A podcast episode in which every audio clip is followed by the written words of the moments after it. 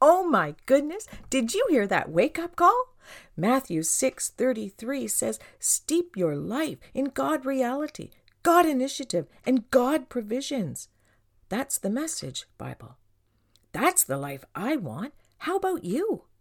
I'm Kimberly, born from above believer for over 30 years, the storyteller of my life using a visionary voice, and I'm a faith coach. This podcast will fan your faith into flame create boldness to step out, and challenge you to ask for more. There's always more. Hey there, people. This is episode three. I've entitled it Slid to Salvation because it's my true story of my supernatural experience where I exchanged knowledge for life.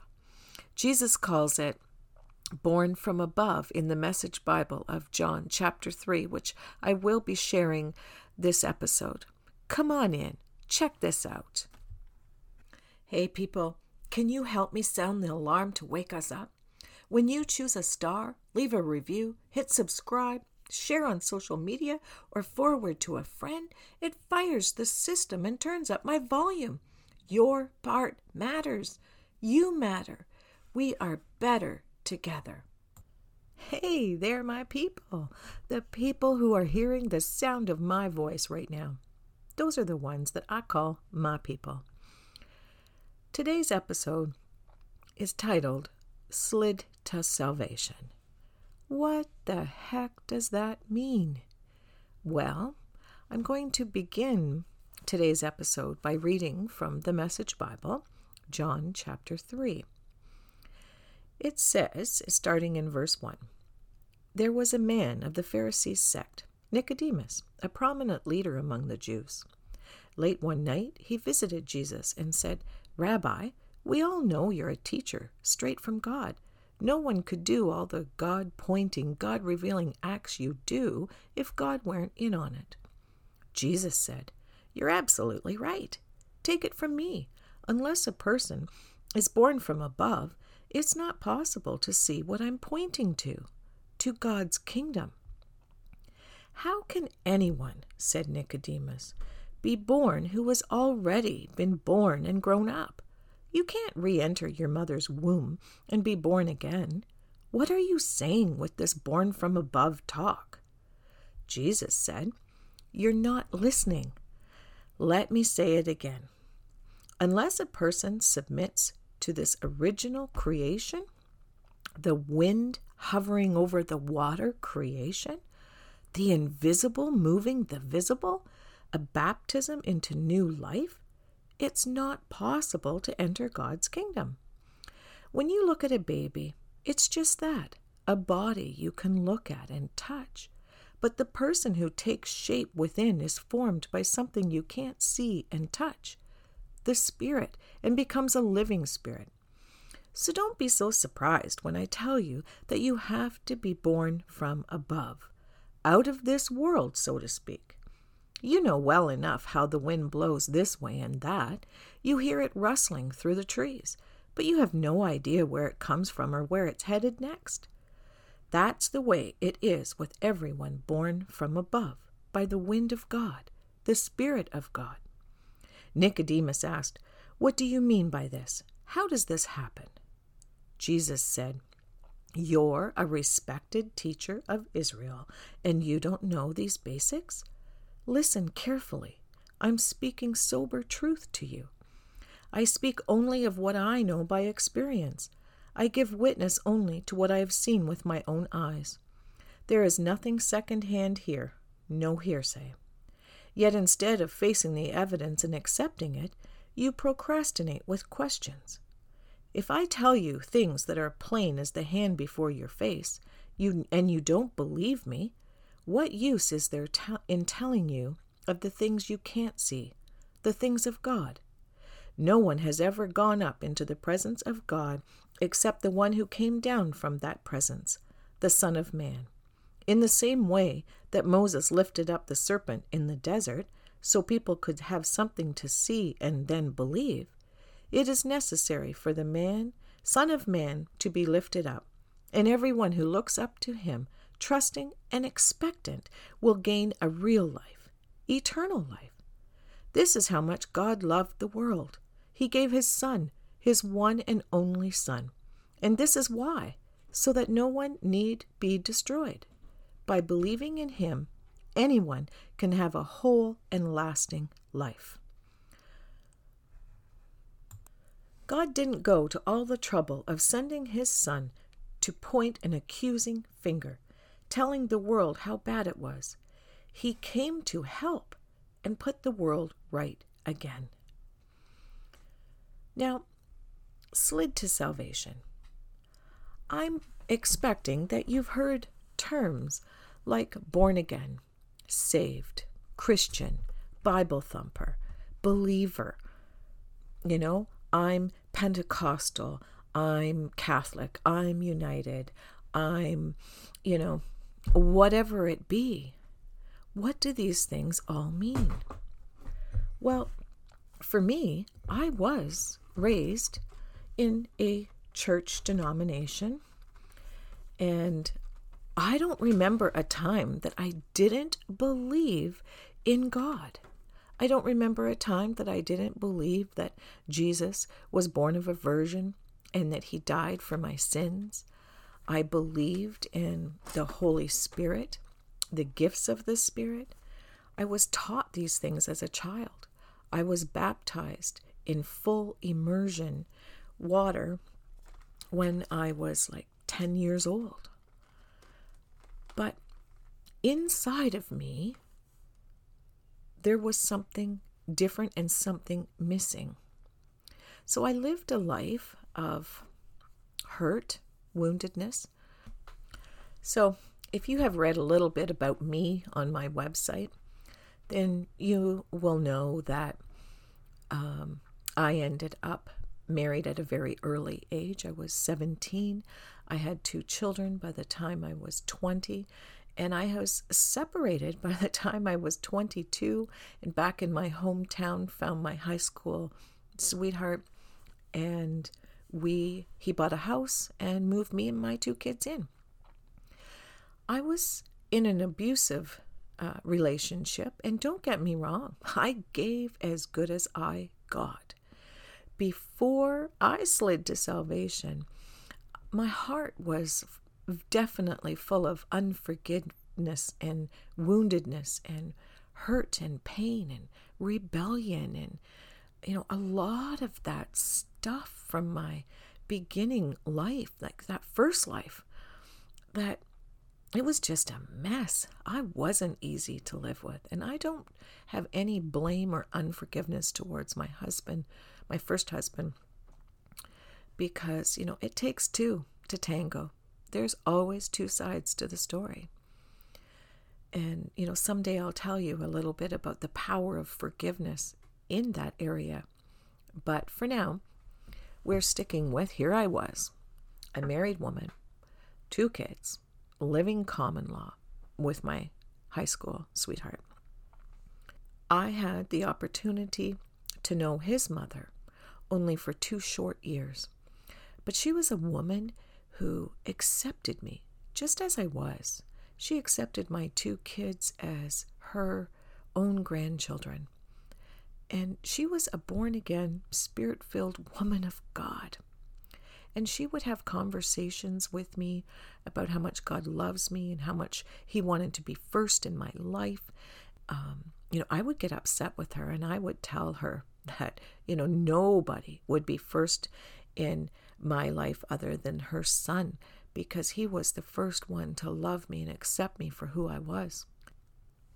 Her and I would have conversations about going to church because she would often invite me to the church or to the Wednesday night prayer meeting. And, you know, I would drive her, but I didn't want to go. And I would tell her things like, it's not that I don't believe. I've always believed, but I'm not ready. I have I have these things in my life that I'm not ready to give up. You know, someday I'll quit smoking and drinking and clean up my language and but I'm not ready to live like that yet, you know. Someday I will. Well, and she would tell me things like, you don't have to change anything. God wants you just like you are. Just like you are. You can go. You can you can go to him. And I disagreed with her. Well, then came the day in April 1990 that she suddenly passed away. And I was crushed because I felt the acceptance and the love of this godly woman. I, I, my heart was just broken. Shortly after that, you know, week to 10 days, um, I was invited with my sister in law to go to a crusade in a big auditorium with hundreds of people. And to this day, I do not know why I chose to go, but I did. Now I know that God called me. But at this crusade, I was not happy. I remember sitting in the near the back of that auditorium and disliking the music and the message and I just wanted to get out of there and get back to my car so I could have a cigarette and get on with my life. Then something happened. I don't have the words to explain, but I know that I know that I slid to salvation. Suddenly, I found myself at the front of that auditorium, crying like a baby, and listening to a hymn with the words of Just as I am. I'm sure many of you know that hymn. And how my heart ached for the loss of that woman and the acceptance of my God. And I looked, and that pastor's wife was standing by my side, and she was praising God and rejoicing and weeping with me. And I was taken to a room afterwards and was congratulated on something that, you know, I had just gotten saved and I was born again, and here's a Bible, and here's what you do, and do you have a church, and all these things. And I was overwhelmed and confused, and I, I didn't know what was going on. You know, I'd like to say that I felt differently, and I did, but it, at that moment it was confusion. And when I did get back to my car, yes, it's true, I definitely still had a cigarette. And I had a long journey with cigarettes as a Christian, and that God took me through, and I don't feel, didn't feel condemnation from him. But that's another story. When I got home to my then boyfriend, and he asked me how it was, and I told him that, you know, I got saved, and he was surprised, and he knew what that meant. And I just was a little unsure with the concept. We both didn't know where our life would take us. But, you know, we went to bed. We got up the next morning. I thought life was the same, to be honest. And I was uh, a woman of emotions. That's what I am. I'm a woman of emotions. I'm pretty raw and pretty real, no matter where you find me, no matter what I'm doing.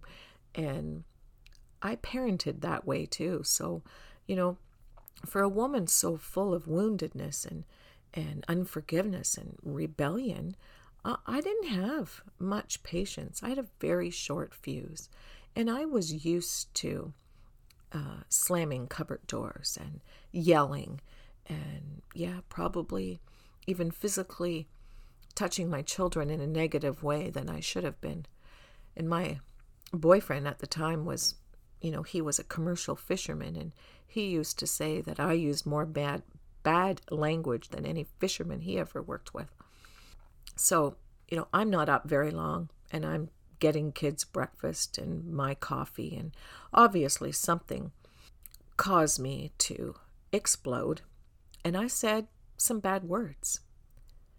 And I'm going to tell you, I was shocked at the emotion that I felt on the inside of me.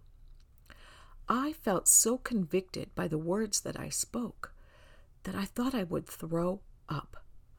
A feeling of nausea overwhelmed me, and I knew that God was disappointed in me. I quickly repented on the inside of me. It's like, oh, oh, oh my gosh, God, I'm so sorry. Uh, I will, I will work harder at the words of my mouth. I don't know why God chose to work on my bad language before the smoking or before the living common law or before the anger. I'm not God. I didn't get messed up in a specific order, and God doesn't clean us up in a specific order. But I know this it was so real. It was such a change on the inside of me. See, in the, the story we read from John chapter 3, Nicodemus was a Jew. He knew that he knew that God was real. He knew the Word of God, you know, like the back of his hand. He practiced rituals of Christianity, of a life as a believer. But he did not know this personal way to be born from above. I knew all of my life that God was real. I believed the Bible as truth. I believed Jesus was born of a virgin and died for me. But I never had that supernatural connection until April 1990. I wonder, do you know? Do you know that there is a difference between believing God and knowing God? You know, it's the same thing as knowing your mayor. You know, we live I live in a very small area and I know my mayor. I know his name, I know his address, I can find his phone number, I can tell you some of his family history, what his kids have, I can probably look up his whole ancestral background. And he knows my face, and I know his face. But I do not have an intimate, bonded relationship with my mayor. And that's the way it was with God. I knew of him I had so much knowledge of him, but I didn't have that bonding and that supernatural connection that happened in a moment. Surrender, born again, saved, inviting him into my heart, committing to live for him. I don't know the language or the words that you want to use, but I know that there was a difference. Maybe it comes from the two trees in the garden. You know, Adam and Eve ate freely from the tree of life, and they communed with God, and God walked with them in the garden. And after the fall of man, when they ate from the tree of the knowledge of good and evil, they were refused, shut off from the tree of life. And from that moment on, there's very few people through the history of the Bible that communed and heard of God. You know, mostly they were called prophets and angels appeared to people and and and there was bits and pieces throughout the Old Testament that God spoke to people, but hundreds of years would be before God spoke to somebody again. But then Jesus came. And Jesus died. And Jesus rose again to give us life. Did He give us access again to the tree of life? I believe it is. I believe that Jesus became the tree of life for us and that we can eat freely from that tree again and have communion in a supernatural way with the God of the universe when we're connected are you connected? Do you eat from the tree of the knowledge of good and evil? Or do you eat from the tree of life? Until next time, be blessed and be a blessing. If you go to 633-wakeup.com, I repeat, 633-wakeup.com, you will find more about me, the free sign up for Win Words, faith coaching information, and my contact page. Come on, connect us together. We're always better together.